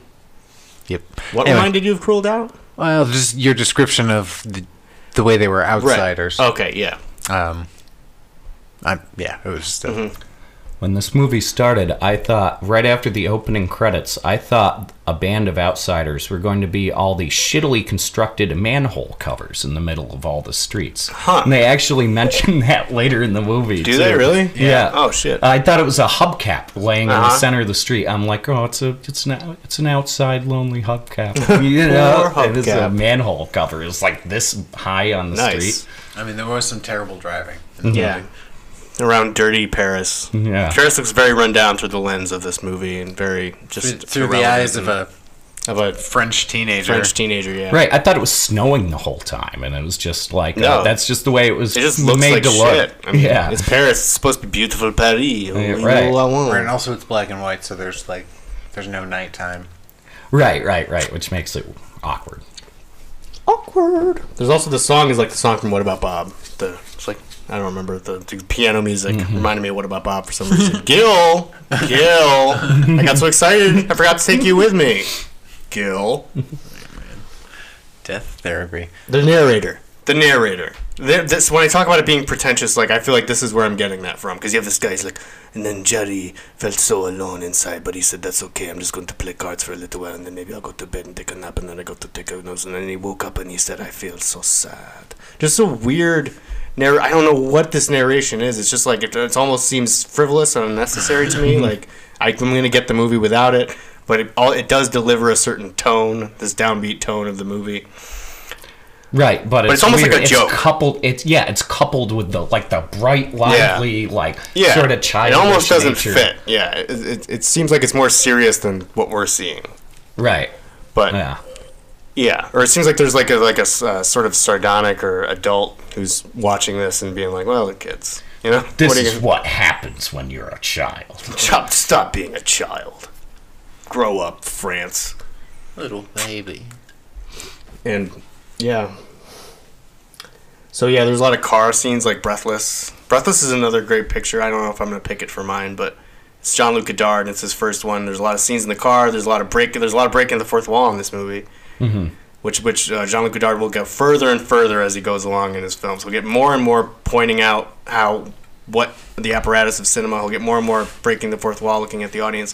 And in Perot Perot LaFoe, which I'm probably not saying right, there's a scene where Anna Karina is just it, they completely break the fourth wall, but almost for no reason, which is fun in that movie. Where Anna Karina just comes across this, the the frame with a pair of scissors, cutting like this emasculation to the audience, which is like fuck you and your male gaze kind of scene. But like, Mm-hmm. but so it just grows. But it starts here with just these quick flippant movements. Nods. Where does she say? I wrote it down, but I don't remember where. But anyway, she looks at the camera. The first time she breaks the fourth wall, she looks at the camera and says Right. something. Oh, oh I, I was thinking sec, uh, right before they go the first time to go rob uh, her house. I'm not quite sure. Uh, O- Olivia, Olivia, what, what is her name? Oh, Odelia. uh, Odell. Ode- Odelia. Uh, Ode- I- Odell. Odile. O- Oh, is it- Odile? I don't- It's spelled O Odile. D I L E. Odile. O D E L I A. We're bad at French, guys. Sorry. Odile had Princess Leia hair in the beginning of the Yeah. movie, which I wonder if that would, might have been. A, I mean, because they were so influenced by French Wave. I wonder if he like saw that was like that's hot. And That's Karina- old school. uh, That's old and school new. sex, and I'm gonna. I want Carrie Fisher to dress like that. Yeah, it's so Odile. So young boys named Pat can. Uh, Odile, Develop Franz, and what was the other guy's name? Um, Oh, uh, uh, uh, Franz and Al- Albert. Arturo. Arthur, Arthur. Al- Albert. Arthur. Is it Arthur and not Arthur. Albert? Where am I? Okay, Arthur. my bad. Arth- Oh, it is Arthur. I wrote it down. Artur. Arthur. Arturo. Artur. He's an auteur. Their relationship was fucking weird. I mean, yeah, the relationships of this movie are Every- odd, I but feel like every person in this movie treated her very fucking weird. yeah, they did. Franz is obviously attracted initially to o- Odile. He's the first one, and then Arthur's like, "I'm gonna, I'm gonna fuck this girl." Right, Like that's yeah. gonna happen, and he's, He's like, like, "No, no, no." could you not, Arthur? Because we, we, we both know that Everyone's- you're hot. Can you ev- just not?" Everyone's relationship is weird in this movie. And you know, and, and it's almost like there's this Yeah, frivolousness even to their relationship. They claim to be in love at one point, but like from as an outsider, you're like, that's not love. That's just like two people who are interested in each other because they don't know each other. And Arthur's the- not that interested. He just wants to get. All the secular just want- scenes, yeah. the scenes where they're just moving in circles. Everybody, There's a lot of that. So, like they they do it in the car one time. Uh, they do it at uh, right in the beginning with that exaggerated shooting. Yeah, I, thing. that's why thought, I, think. thought one guy was they going do to it die. at the there. restaurant like twice. Yeah, I think that this is kind of early Jean Luc Godard uh, referencing cinema because it's Billy the Kid, and they they reenact it, and I think it's just kind of pointing to like this is a cow. They're reenacting in their minds for this movie. These characters think they're cowboys. Like, and this is a reference to a cowboy film in a movie. And it's not as direct as some of his later things will be. I don't remember timeline wise. There's like the, the La Petite Soldat was probably around the same time. Anna Karina's in that. It's about like a Al- Albanian uh, insurrection or some shit. I don't know Ah, that's there's all that's waterboarding happening over and there. all that. But I think it's around the same time because this first cluster of movies you have Le Petit Soldat, or er, and, and this and Breathless.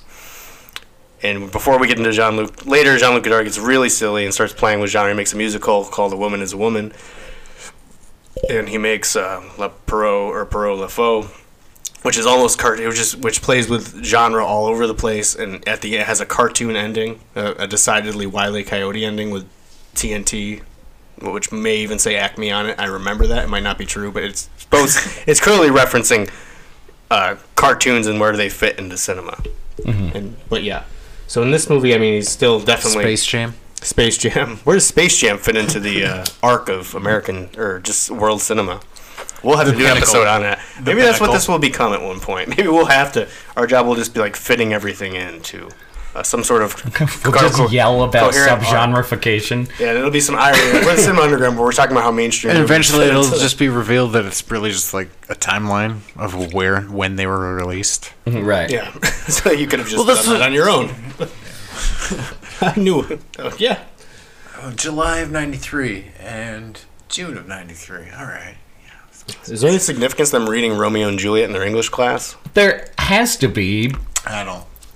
It almost seems I like mean, there there, isn't. it's there for it a almost, reason, it right? almost seems like it's there so they can it can be shot upon. It almost seems like it's like yeah, Romeo and Juliet is, is romanticism is horseshit. I think French New Wave has this uh, as a very unromantic way of. I mean, I don't think it. I know it has a very unromantic way of looking at the world, but I I think that they also have disdain for like for True convention, and love. true love con- uh, conventions of literature. It's just like new wave. Like it's Mm-hmm. it's starting from the bottom. It's like the nihilist, and I think Germany. No, no, France. I think the nihilists were from France. Like all the the fucking uh, Turnigev shit and uh, fathers and sons. And I took a class. Mm-hmm. Anyway, but yeah. So so it's very much like that. It's destroying the old the old guard and making Well, something new. But when you it's destroy very- that, you're just you kind of you we're, we're- you don't have anything. So Mm-hmm. it's these kids j- are outsiders and they don't have they don't seem to have much except maybe American movies to look at, and and uh, America. Or, seems like they you know the French kind of romanticize and have this idea of like America and the West and that kind of the, the old West and things like that.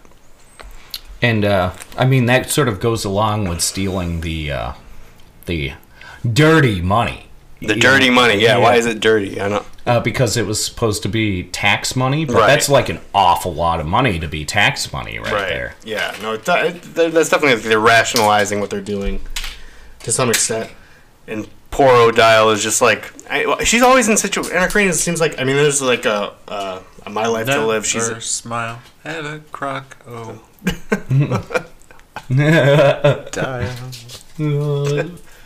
Very nice. nice, nice player. Kind of threw me off. That's, that's, probably okay. the whole thing of I'm derailed. I don't know. I don't know. awkward. Awkward. That's okay. Probably needed to be derailed so I could take a sip of this here.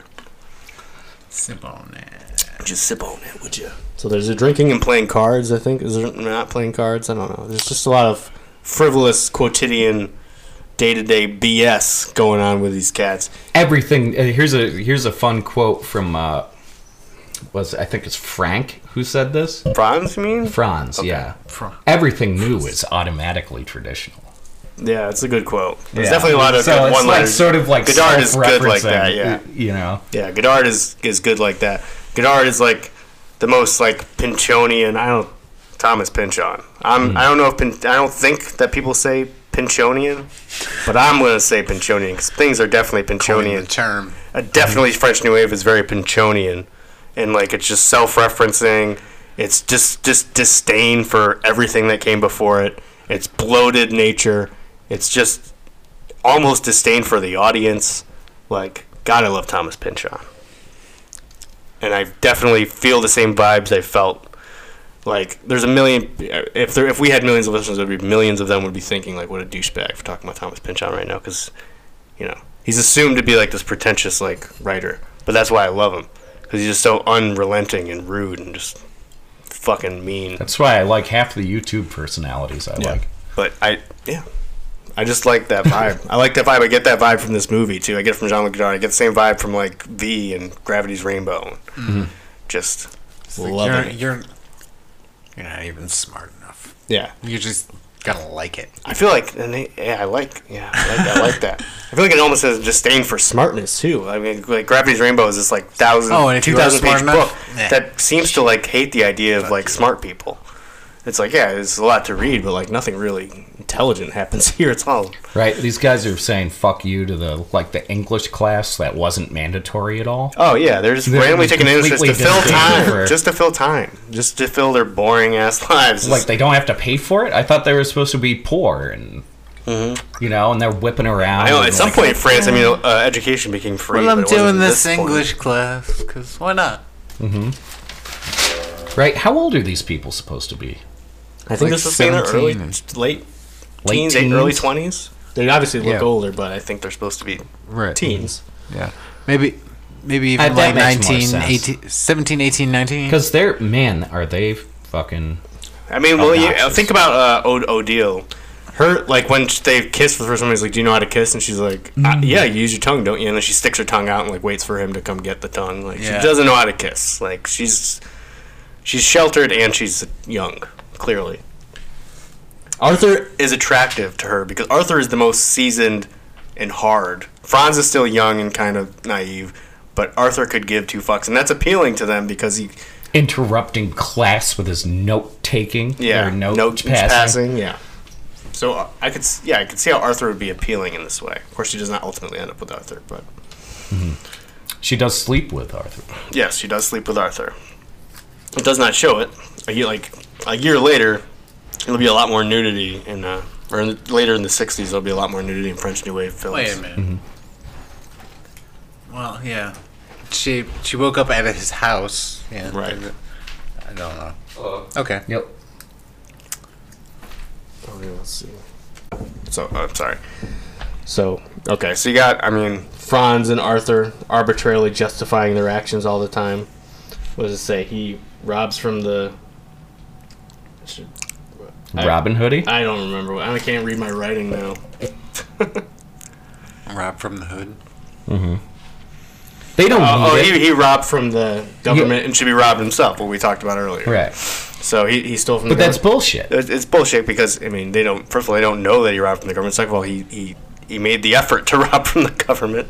Yeah. So you, I mean, if he did. if he did it. But they don't care about that at all. They care about um, Getting our money. getting their money and getting with that sweet, sweet Odell. yeah. Odile. But this is just another example of her playing just a, a naive young girl who does not know or, or is just let or her life is just kind of unfolding before her without her involvement very Right. much. Yeah, that's That's this. Oh man, this like this weird, just like totally like female oppressive thing about all these about Mm-hmm. Yeah. both of these movies. Right. It's just like Yeah. they're Yeah. controlled and they're like Well, this was sort of during the first wave of feminism. Feminism. It, it too, was around the right? same time. So the first wave of feminism would have been right after World War II because of all the women working, and then Mm-hmm. and then when the husbands all got home from the war, them being like, okay, back to the kitchen. And The first wave of feminism, the suffragettes. the suffragettes, so you have Oh, that's the true. what's the what do you so- mean in England? No, here. no here in uh, Okay. in New York State. Yeah. Yeah, Right. Uh man. yeah. So- Shit. Right. So that would I have feel been. bad. This is the Was that? 20s? uh, yeah, yeah. the twenties Yeah, is so pre, it when would have been pre World War II. So yeah, Right. Yeah, so that's them. Yeah, I forget what they were called. Uh, The, the Iron the- the Broad. 20s Late 1800s. 1800s is no, I don't think women got the vote until 1918. 19? We can look that up. 1920 Yeah, I- something. Uh, yeah, they didn't get to vote feel bad until for not like remembering. until like you're right until like 19 teens, 1920s, something like that. But they were 1918. the suffragettes. Were, Hey. 1918. Yeah. Oh, that's in Britain. So yeah. Oh. Oh. Seriously? in America. So yeah, it was in it 26. was in um it was in this state. It was in the Finger Lakes region. What was? The the, the first organization in America of women for women's suffrage. Cool. Yeah, uh, I forget the name of the town, but it is on the Finger Lakes. I spent a lot of time up there. Yeah, so you're like you're 1920. like a woman now. Yeah. So that would have been the first wave of, of American feminism. The With- second with My wave. grandparents and my, my grandmother anime. Anyway, The second wave would have been post World War II.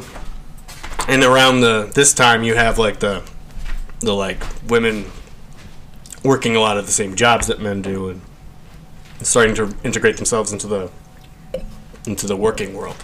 So it's a big deal, but there's obviously there's still going to be a lot of the old ideas that are hanging around, right.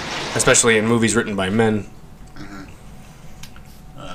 Especially French men, with their Mm-hmm. like cigarettes and wine, and like I just want to be sucked off forever. I do not care. And uh, minutes of silence. So this makes Mm-hmm. me think of Mad Men. You know, Right. uh, yeah, it yeah. sort like, of did what's have the that main? vibe. time. What's Christina Hendricks' character name?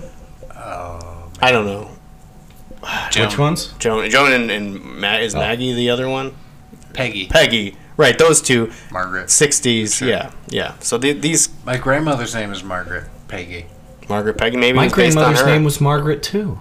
Yeah. Marge. Brothers. No, Marge. Marge. uh, Marge. Large Marge.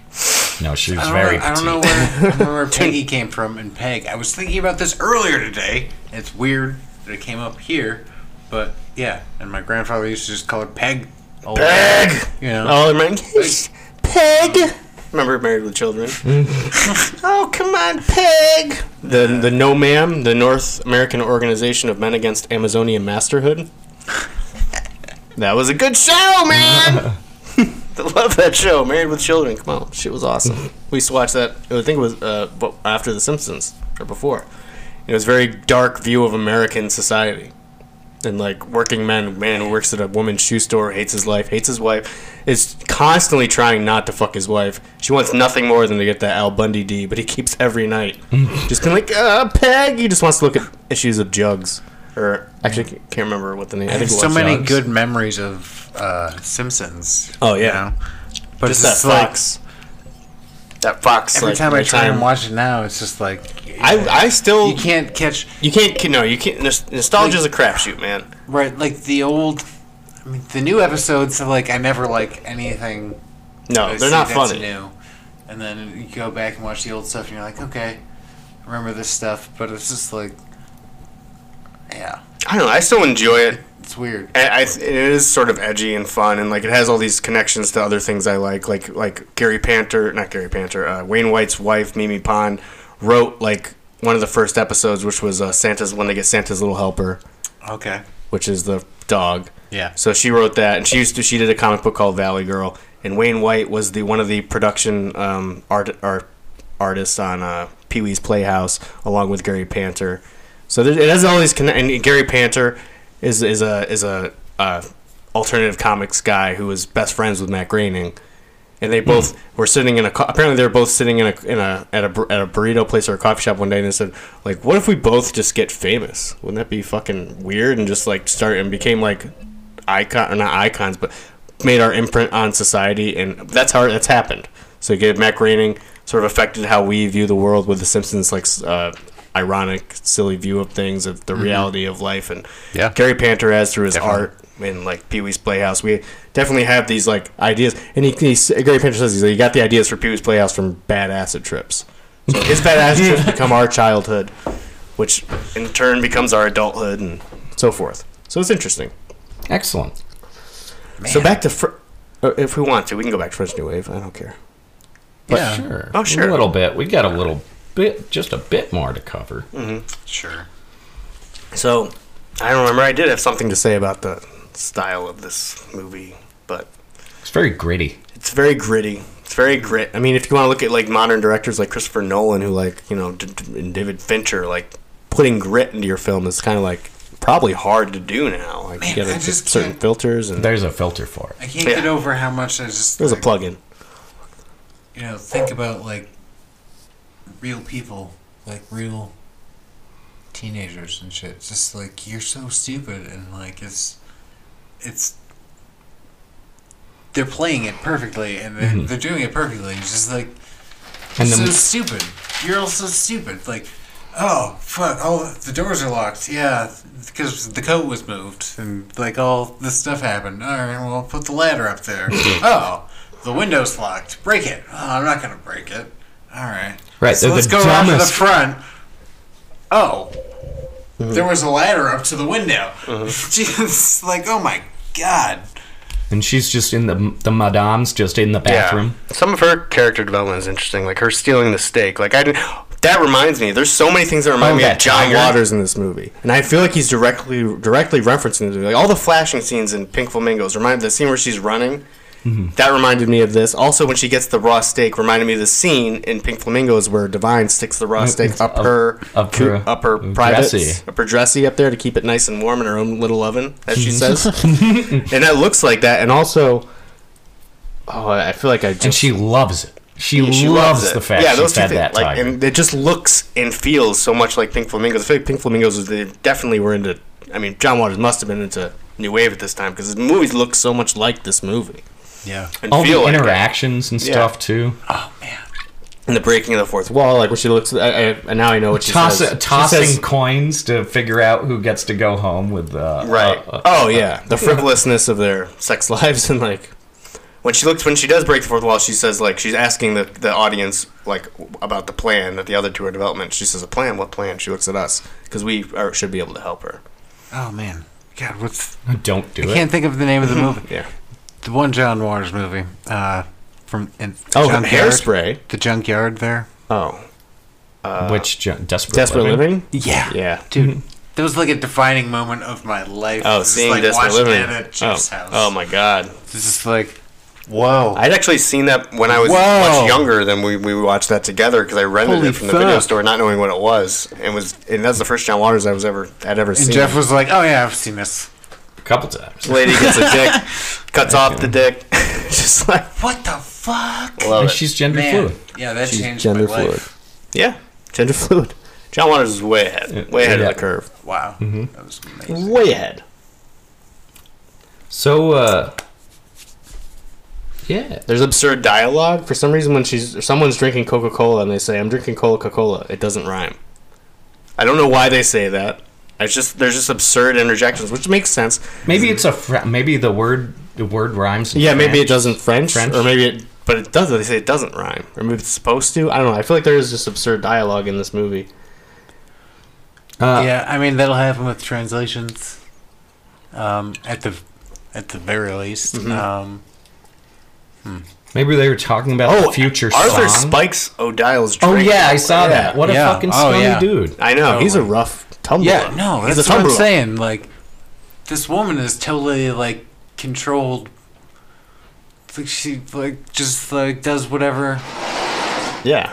hyper innocent and Oh, she's she's being drugged. just She's like being the nun roofied. and it's insane. It's madness. It's insane. Right, and then uh, when they're at the uh, uh, the little carnival thing, um, like Art Arthur and uh, what's her name? Ode- Odile Ode- O- Odile. Odile, I think. Odile? Odile. Right, they they before they were at the little soda shop. You know, they paid Mm-hmm. Yeah. 20 francs for 3 drinks, and I thought he was shooting a real gun and he was like, "How much for this? 2 francs?" And I'm like, "A gun is an order of magnitude cheaper than 3 alcoholic beverages at France in this point in time." Wow. And it, it wasn't. It was just them at the fair plinking. Right. you oh know. yeah. And she and then she asked him. She's like, "What But would you it do wasn't if- immediately obvious. yeah. And she asked Arthur what he, He was would like, do "I if he want the was- Mauser." And I'm like, "What the fuck?" The Mauser. I thought it was Mauser. twenty. One second. Anyway. Oh, never mind. Gotta be a golfer. He's gonna be a golfer. Okay, we got Andy's back in the house. Okay, I'm back We in. got Andy. Nice. What we were oh the gun scene when they were shooting at the gun that that he does she Oh, asked later in she the a- film? no with the at the fair And she, you she didn't asked him what watch he would do if somebody was coming doesn't matter if somebody was coming I asked him what he would do he said I would kill him because Arthur's a bad motherfucker and he, and he probably would kill him He would kill again. he would kill it that kill again will kill again they should Oh have my god, thank you. it's a Bloodhound Gang reference but yeah Mulligan will kill again and yeah. But also, uh, John. Back to John Waters briefly. The Madison scene. There's also a Madison s- the, when they're pl- they're like t- they're all doing the Madison. thing, There's a Madison scene in Hairspray as well. Mm-hmm. It's the only reason I know what the Madison is. That dance. Mm-hmm. Yeah. Wait, what's the dance look like? It's like uh, It's a, s- it's like a line dance. Yeah. It's a pantomime line dance, except it's like you shimmy and click and like throw your foot out. It's sort of slow. Right, it's like step, step, step, yeah. step. Oh, It's how Step, throw your it's, leg out. it's like Step, yeah, step, jump around step, two step, steps. It's like step, that step, song. It's like it's, step. it's a song that tells you what the dance moves are.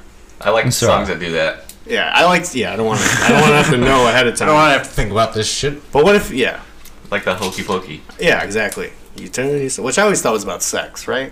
Anyone else ever think that? I've never thought that before, Yeah. but now you bring it up. Put it's your obvious. whole self in. You take your whole self out. You take your whole self in, and, then you you shake turn it all Oh, about. Obviously. Right? Do the hokey pokey and you turn And also, it all about. another John Waters link, A Dirty Turn it Shame, all they have a hokey pokey scene where after Tracy Ullman's character gets hit in the head and gets a sex addiction, she goes to her grandmother's uh, uh, old people home, and they're doing the hokey pokey, and she just gets really into it. And then the, the one guy starts whipping out his dick, it gets weird. But What if the hokey pokey is? what it's really all about. That's a Jerry Seinfeld quote. Is it? I think so. What if What the if- fuck it really is it all, what it's all about? What if? Another quote I like by him is uh, sometimes the road less traveled is less traveled for a reason. I don't remember the context, but I like that. Seems seems like a intelligent person. That Seinfeld. Anyway, He's a funny fuck. You guys He was remember here that recently. episode? Was he? I remember I was months at a ago. party and I was Yeah. drunk and someone had a signed picture He's of him been and I here had a couple times. I had a in the moral past couple crisis years. about whether I was drunk enough to steal the picture from them because I was at that point and I was just like, I could have this. It could be my picture of Jerry Seinfeld signed, but I didn't end up stealing it because I was trying to. As I was picturing in the bathroom as I was taking a leak the, the scenario where they're trying to get the picture back from me and it's like hidden under my shirt. and Obviously, it would have been really embarrassing, so I didn't do it. Would have been difficult. Would have been. It would have looked like something that came out of this movie. Yeah. Yeah. Why you steal a picture of Jerry Seinfeld? Because he is a funny man, and I think he's a funny fuck, and I like him. That was another episode, the funny fuck episode. You remember that? Where he swears by accident at one of his shows, and, the- and this is kind of trying to explain why he doesn't swear a lot at his shows. And this kid who happened to be in the audience, like, starts swearing all the time, and the dad brings him. He's like, he's like, yeah, you swore in front of my son. The kid's like, hey, you're Jerry Seinfeld. You're a funny fuck. Like, yeah, yeah. yeah. But Cosby never swore in his stage shows either. And we saw what happened with him. Makes sense. Mm-hmm. Makes sense. There's a connection here. There's definitely a connection. You gotta let it out. Let it out. out. So you don't go crazy. yeah. Be like Louis C.K. Talk about it in your show so you don't. Oh, wait. Get consent. consent. Then it's not so bad, Yeah. but you haven't killed anyone, you know. Yeah. He just needs to make a sequel to Pootie Tang, and that will be the redemption of Louis C.K. right. Wow. That's all I oh want. my god. I need Pootie, I need it. Pootie Tang, That fucking sequel. Tang. Mm-hmm. Dude, I love Pootie Tang. Louis C.K. has often uh, balked at his participation in writing and directing Pootie Tang, but I really like Pootie Tang. Yeah, it was too. excellent. Dude, it could be like you could add some slick animation and just instead of just, just, that like reversing that the- quintessential that quintessential that quintessential like black movie picturing Lucy K writing and directing it is also very cool to me. Yes. like the redheaded pale as fuck on the planet is like telling them like how to speak in like vernacular. the annoyed weird family man. yeah. And I, and I was watching like cartoons earlier, and I realized like that Put- Putney Swope, not Putney Swope. That's the movie that uh, that influenced Pootie Tang. Pootie Tang is very influenced by these cartoon tropes of like the guy who will repeat what the other guy says and get yelled at for it. Where he's like, Oh, he's like, he with will so Chris so- Rock. Chris Rock is like, he will so thoroughly whoop your ass, like all that, and he says, yeah, whoop your ass too. Now, that was in, Bal- in Balto a couple of years earlier. There was a team of dogs who had that same dynamic. Nice. Mark, you were singing "No Sex in the Champagne Room" earlier. Yeah, Oh yeah, yeah. Chris yeah. Rock. Everybody hates Chris. I love That was a Chris. fun show. I enjoyed that show. Everybody hates Chris. No sex in the champagne room. Well, If what a the stripper woman- tells you. If a, yeah, if a girl has a tongue ring, she will probably suck your dick. If a guy has a tongue ring, he will probably suck your dick. Facts. Facts, Jack. Look it up. Google it. So when the scene when they're looking at people on the metro seems like a big deal to this movie, because there's a scene where I mean everyone's there. Why is everyone so miserable in the metro? And then Arthur says he's like, well, just depending on what story. Like if you think that Yeah, that yeah. guy's going to bring his daughter a gift, he won't look so bad. Like if you change the story, it changes what the facial expressions mean. Which is as far as this film, I'm not sure what the significance is, but it's significant in life for sure. Yeah. Right. If you, especially if you don't want to just go up to them and ask them, like, "Hey, Right. yeah. And she starts singing and it kind of like and they show everybody else and they show everybody's face again and it kind of like brings everybody together the fact that she's singing Mm-hmm. now. Um, not extremely well, but Yeah, well enough to break up the monotony of the riding on the metro. Yeah. which is just like a daily chore for everybody has to do. Mm-hmm. Which I think that the monotony of life is something this movie is looking at pretty consistently. even the gunfight was monotonous at the very end. Like it was just like, pow, step, step, pow, step, step. But with with gunfighting like that, no wonder why they didn't really resist the Germans too well in World Right. War II. But surrender monkeys. but yeah, that was a very and then like No, that they- was just they, they resisted the Germans pretty hard. right. They did. You got to give it to them. The French. People get on the French. They they get on their asses for being cowards, but they resisted. Yeah, And those those protests. they're resisting right now. yeah, those protests. Those fuck. That's nuts. All right. Uh, so yeah, uh, who was the guy that originally got killed? That wasn't the that like the person who killed Arthur. Mm.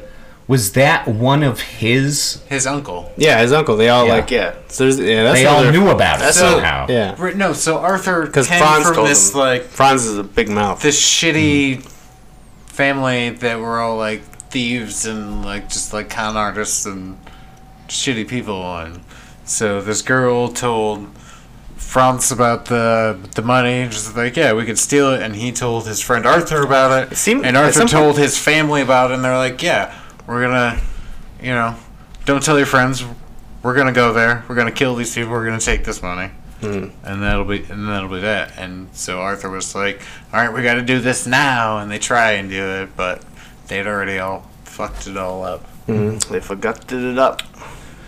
Forgot cups. But it ended out nice. Yeah, well, Franz and uh, Yeah. Sue or Odile.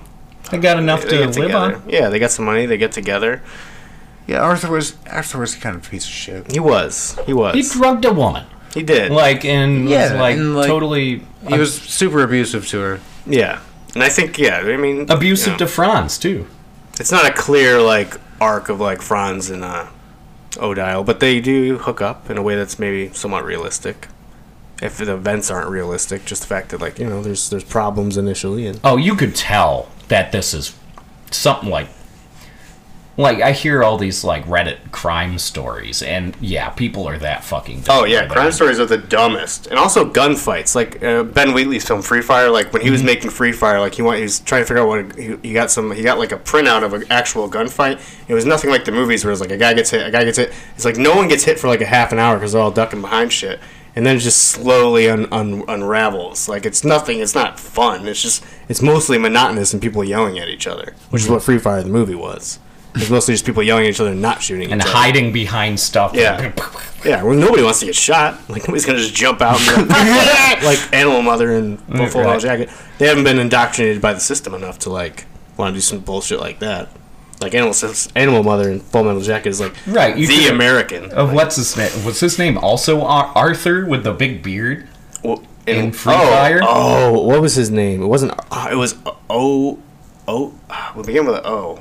Fuck, what was his name? That was such a cool. But character. yeah, that's exactly who, like, I would imagine, like, some sort of weird gun deal would go. Like, Right. would be d- between, like, who brought the faggot and the junkie? Oh yeah, that character was so good. Oh my god, what was his name? He's just, like, rolling the Ord. joint. Ord. Oh, yeah. Ord. No wonder I couldn't fucking remember it. Ord. That's like nobody's named Ord. But yeah. Ord It's is an like amazing rolling character. a joint after he's got shot. Yeah. It's Like, oh, fuckers. Yeah. Of course. Yeah. It's like, yeah. It's like you smell like perfume. It's beard oil.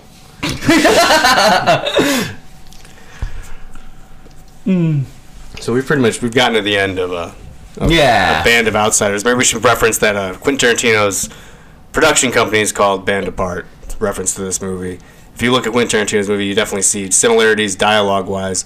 Like it's not the most concise dialogue. So there's a lot of It's got the weird. it's more naturalistic dialogue. Yeah, just back and forth, just Yeah. like random shit. Like, meh. Banter. Right. as right, we do normal on our banter, show. weird circumstance. Yeah. Exactly. Right. Yeah. Yeah. Definitely. Yeah. Okay. So let's just let's, that, that wraps it up. Yeah. yeah so you know well, uh, you know follow us on twitter like us on uh, your, your, like our facebook page for Everything. sure. Like us yeah on everything. like us on everything Follow you us on possibly everything. can find follow us on everything Love follow us every move on everything. You Make know, we- comments We we shouldn't be on Facebook. should be on facebook No, Facebook's not cool anymore. oh I, we're, we're not that cool though like if they like you know true. facebook's done things It's just a tool to be used. we have a facebook page you know Okay, we're not but like we don't use it. we, we don't We don't use it. You don't use it either. we don't- it it doesn't We use it's the not- other thing. it doesn't host our shows we post when a show comes out on But facebook just a placeholder. yeah and then it- then it's, you It's can- just so someone else can't come out with a Facebook page and say, "Oh, we're we're Sam Underground." It's like, no, Yeah, Oh, shit. well, it's more so people will click on it and go to like SoundCloud or Stitcher or Right. Anchor, one of our many places where that do host our show. right? That we like very much. It's more of a way just to get people to, to know who the Cinema Underground is. Yeah. Yeah. Okay, so thank you for stopping by. Bye, guys. Bye bye.